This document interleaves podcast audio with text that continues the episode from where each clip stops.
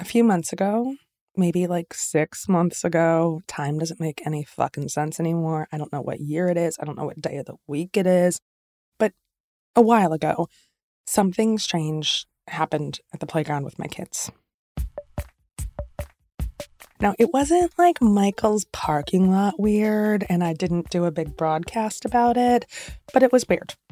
So here's here's what happened. In fact, Tia, our wonderful caregiver, the incredible woman who helps me take care of my kids, who helps me raise my kids, she can explain what happened a little bit better than I can. This woman came up to me and she was she knew B. She used to babysit for B, she said, and um, she knew you, and that she was asking about if you still work at Penn, if you still teach there or anything, and how how the family is. Right. And then she started asking what I do for you. Yeah. yeah. But she B never had a babysitter that wasn't you. Yeah. It was it's weird. I, I was so surprised when you told me. it's creepy. Did it creep you out? When you told me you don't know her. I don't know her. I've never met this woman. I have no idea who she is. I was surprised. So I was freaked out. I was freaked out that this stranger was asking questions about my kids who she had clearly never met. But a part of me also questioned myself because I'm like, well, what did I just forget this woman? Is this my fault? Because the first months after you have a newborn baby are just kind of like being blackout drunk on tequila. So I blew it off.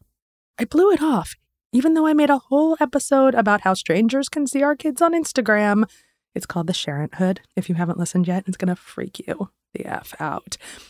But I didn't think about it again until this influencer that I follow, Jess Kirby, posted something on her feed that made it absolutely inescapable.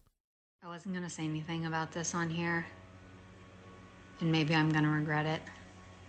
But I'm so pissed off right now that I don't care. Someone went up to my babysitter at the park Make a long story short, she made up a whole thing about how she was my college roommate and wanted my phone number. First of all, all of it was a lie. I'm pretty sure she gave her a fake name. And I'm just like, I, I'm just truly shook at how inappropriate and insane the whole scenario was. There's just so many things wrong with the whole interaction. Obviously, my sitter didn't give her my number. She told her to send her a DM if she wants to contact me. Um, but I've completely deleted Marin from my social media. I'll never post her on here again. Save me the DMs lecturing me about the fact that I shouldn't have my kid on Instagram. Like, I don't need to hear that right now. If you don't see what is so wildly wrong with that interaction, I don't know what to tell you. But I hope for this person's sake I never find out who it is. I called Jess to talk because I needed someone to connect with who had gone through something similar. And unlike some people, I wasn't going to make a live video and say, oh my gosh, look what happened to me in the Michaels parking lot. So yeah, I rang her up. Hi. Hi. Oh, hang on. Sorry. Let me shut my door. Yeah, no worries. Also, you're going to be able to hear my kid. I asked her to walk me through step by step exactly what happened to her. My babysitter was at the park with my daughter, and we live in a small town. So everybody kind of knows everyone. And I've had people like reach out before on Instagram to say, like, oh, I think I saw your daughter at the park. She's so cute. Or, a friend of a friend will go up to my sitter and say, "Oh my god, is that, you know, Jess's daughter?" And it's it's not weird to me cuz it's like, yeah, you know, obviously they've seen her picture online. I, that feels normal. But uh, a woman approached my daughter in the park and addressed her by her name. And my sitter was kind of taken aback because it was just like she went up to my daughter first and my sitter didn't recognize her. So she just kind of picked her up and went over to the swings and was like, that was weird. And then the woman came up to her again at the swings and told her this whole story about how we went to college together and we were college roommates. And the college that she said I went to, I didn't go to. So That was the first red flag for my babysitter. And then she told her this whole story about how she had bumped into my partner Craig and I downtown the week before, and we had had drinks, which also wasn't true. And then asked my babysitter for my contact information so that she could set up a play date with my daughter and her son. And that was when my babysitter was just like, this is not okay. Took my daughter, got in the car, left the park, and immediately called me. And I flipped. I flipped my shit. First of all, the, the, the thing that I still can't wrap my head around, and I try not to think about it too much because I will spiral, is the lying, like the made up story. I don't understand that. I don't understand why she made up all these things. And I don't understand if she wanted to get in touch with me, why she wouldn't just send me a message on Instagram which my babysitter told her to do. She didn't give out my contact information. So kudos to her. But yeah, I mean, I basically immediately hung up from that phone call from my babysitter and just wiped my daughter offline completely. This was so much like what happened to me that it sent like this is a cliche but it sent chills down my spine. And jess just made the call. She made the decision so quickly the way that i think only a mother can do. She took her daughter's image offline. She's like we're not doing this anymore. And this matters because jess makes content about her life. So scrubbing any part of it means scrubbing parts of it that make her money let me put Jess Kirby's career in perspective so that we can understand what it meant for her business to take her kid off all of her pictures. Years and years ago, Jess moved to New York City, hoping to get a job in fashion. But let's be honest, getting a job in fashion or fashion magazines is really hard without connections or family money to support you while you work for free. So, Jess was not any of those people. She wasn't. She started a blog, mostly just taking pictures of her outfits, and eventually she's like, fuck New York. She moved home to Newport, Rhode Island with her partner, kept posting things on the blog and on the social media. She started writing more and more about sustainable fashion, and then she got accidentally pregnant. And so that again sort of shifted my content a bit, mainly just because my pregnancy was brutal. Once I finally shared that I was pregnant, it was just a lot of me talking about how difficult of an experience it was. Partially because I could barely work. I could barely get out of bed for more than more than half of it. And then it's kind of, you know, it's kind of just morphed from there. It all morphed from there into an Instagram account with 137,000 followers. She's got a beautifully curated blog, and there all of a sudden is bam, this career that supports her entire family. Are you at all worried about what your business not continuing to thrive with taking your daughter off? Are you like, no, it's it's actually not going to matter for me for my bottom line? No, yeah, I don't think it matters because, like I said in the beginning, I knew I never wanted her, my business to rely on my daughter as part of my bottom line or partnership. So she was part of my content again because, you know, we have to remember a large portion of the content we share as content creators or influencers or bloggers or whatever you want to say is not paid. So that's a huge portion of the content I share. So mo- so the sh- content I was sharing with my daughter, it's not like I was getting paid for that. It's just again giving people a window into my life. But I think I can do that still in a way that doesn't include her or at least photos of her. So, yeah, no, I'm not I'm I'm truly honestly not worried about that at all. You know, in a way, it's probably why it was easy it's easier for me to do it. You know, it's easier for me to just say no, she's done because my my bottom line does not and has not ever relied on having her in my content. I imagine it becomes more difficult when a huge part of your brand and your business involves having your kids in it.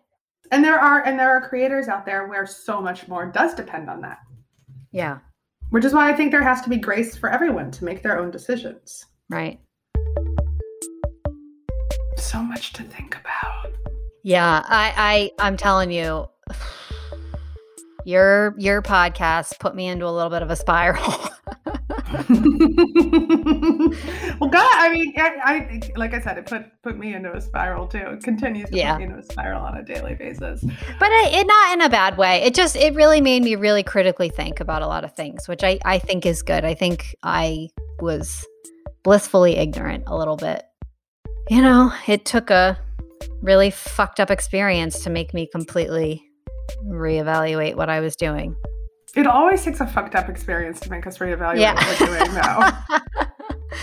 Fair. I, Fair. like ev- I mean, everything. Like I had Yeah, to date like yeah. the most fucked up guys in New York Yes. City to then be like, oh, I should marry this nice guy who really likes me and calls Yeah. me that.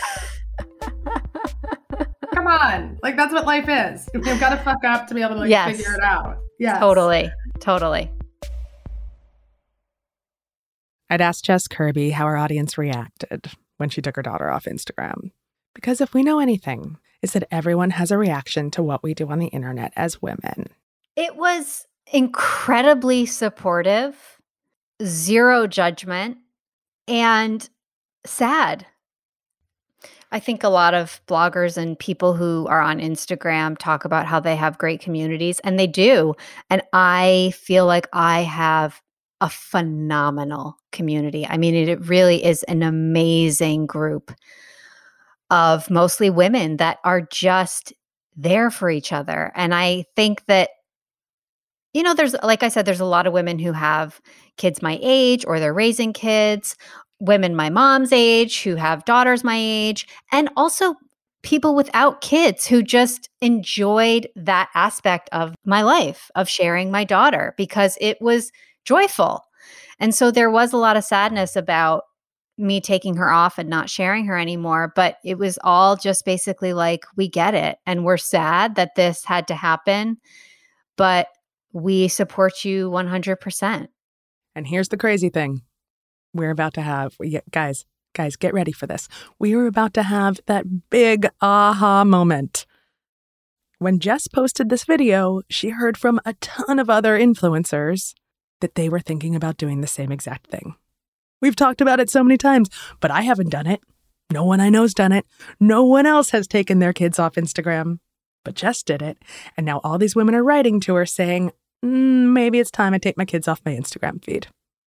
It's it's really interesting because when I talked about like my decision to take my daughter off the internet after everything that happened and one I was met with with a lot of support, but I was also met with a lot of comments from friends of mine uh, many of whom have much bigger followings than I have kind of saying, you know, we're, we're trying we're we're phasing out having our kids online. And I, I do i do wonder if we're going to see a movement of people more and more not just people who live their lives on the internet everyone kind of rethinking having their kids online I think about this every day. Taking my kids off the social media, and still, I don't do it. And then I hate myself for not doing it. And then I take another picture of them and I post it. Maybe because I'm a terrible, terrible, selfish mother. And I said this to Jess.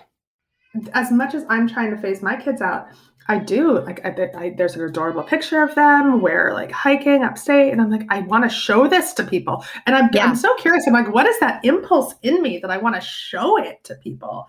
And like I think about dissecting that all the time, and I'm not even making money here. Right. Well, I, I think for me, because I've thought about this a lot over the last week, I thought about why, one, why am I so sad that like I'm not going to share my daughter anymore online? I was relieved and sad at the same time, but also, why do I share her? And it, it really came back to like, I'm sharing her for me. It's not for her. Like, I'm sharing her because I like the validation. If I'm being frank, I, I I like that I have this community of people that's saying like, "Oh my god, we love her. She's so cute." But that's not for her. That's for me. Same. And and I'm not I'm not saying that that's all bad. I think as mothers and as women, like we deserve validation.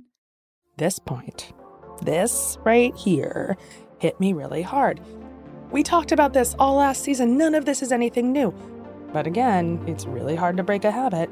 And I wanted to ask myself, why do I share pictures of my kids?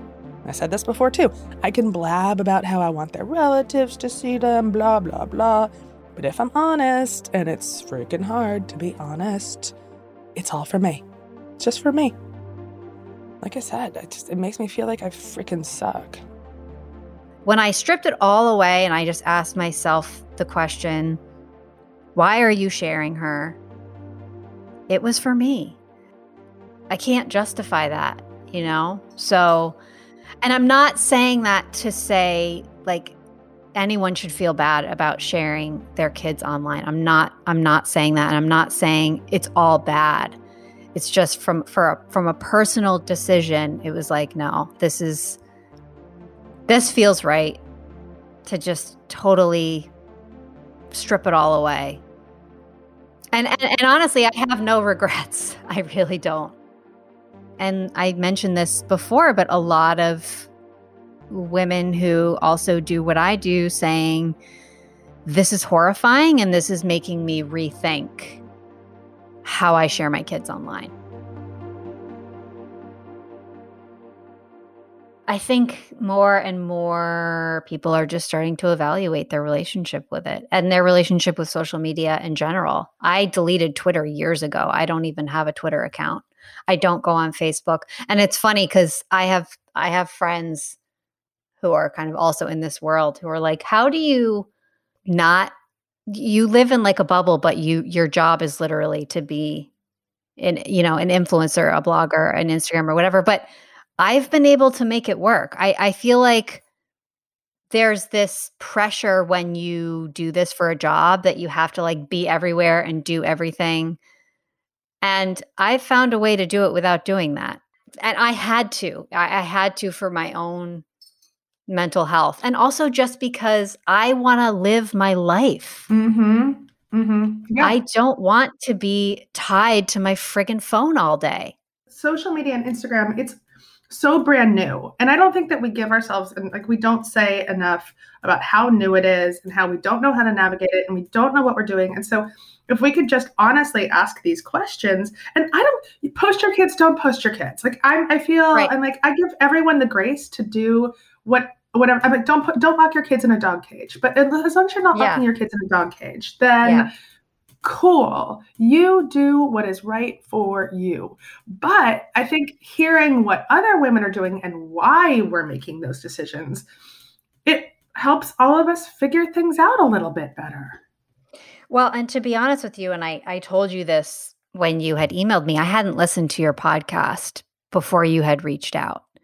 I listened to the whole thing afterwards. And uh, when I listened to your sharing episode, it just it sent me into a little bit of a spiral because all I thought about was like, oh my God, what am I doing? Even if it's with good intentions and, you know, I'm not quote unquote exploiting her, I'm I'm putting her on the internet and she's a baby. And what is that going to mean 5 to 10 years from now for her? So that really freaked me out. and and also just honestly I felt like for me validated my decision to not do it anymore. Okay, so Jess inspired me once more to again reconsider what I'm doing. I just got back from a family vacation in Wyoming. It was lovely, really lovely. It was the best, and I posted a bunch of pictures of my family and my kids, and now I've got to take them off. But I keep thinking about the economic realities of why I stay on Instagram. And this is an economic reality. I am not an influencer. We know that. Terrible at being an influencer. But I do write books. And Instagram is a way that I reach people who might read my books. And I have a new novel coming out in the fall. Big plug, guys. Please pre order it. Please, everybody, so I can get the fuck off Instagram. It's called We Are Not Like Them. It's really lovely. But I do I really do most of my marketing on Instagram. And I can't just post books, books, books, books, books all the time. That doesn't feel authentic. And besides, we know the Instagram algorithm won't give me any engagement from that. Instagram algorithm overlords want babies, babies, babies. And I. Uh, but okay, just but just made me think. What does my Instagram account look like without my kids? What if I just wipe it? What if I wipe most of it clean? What if I take 80% of the pictures of my kids off my Instagram account right now?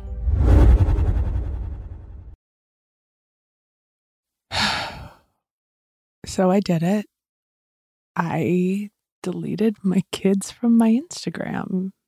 It was and I'm actually I'm hiding in the bathroom right now recording this, so it's a little echoey and I'm sorry, but it was a weird experience. As I was deleting them, I'm deleting these individual pictures. There's this part of me that weirdly felt like I was erasing their existence. And part of me felt bad. Like I no longer was acknowledging them as my children. But of course, that's just what the Instagram overlords want us to think, isn't it? And by the end of it, it felt kind of good. Not the deleting, but the just the freedom of it. The thought that I'm going to spend time with my kids without thinking about how I'll post their picture. What's going to happen next? What am I going to post in their place? Is anyone going to keep following me? Well, you guys are going to find out on season two. Season two is coming along quite nicely. Cannot wait to share it with you, and we might have another bonus before then too. So don't don't go too far away. I miss everybody.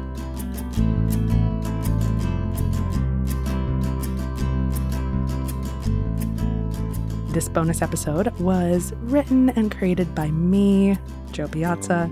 Our executive producer and sorceress is Emily Marinoff, and we received production help from Abu Zafar.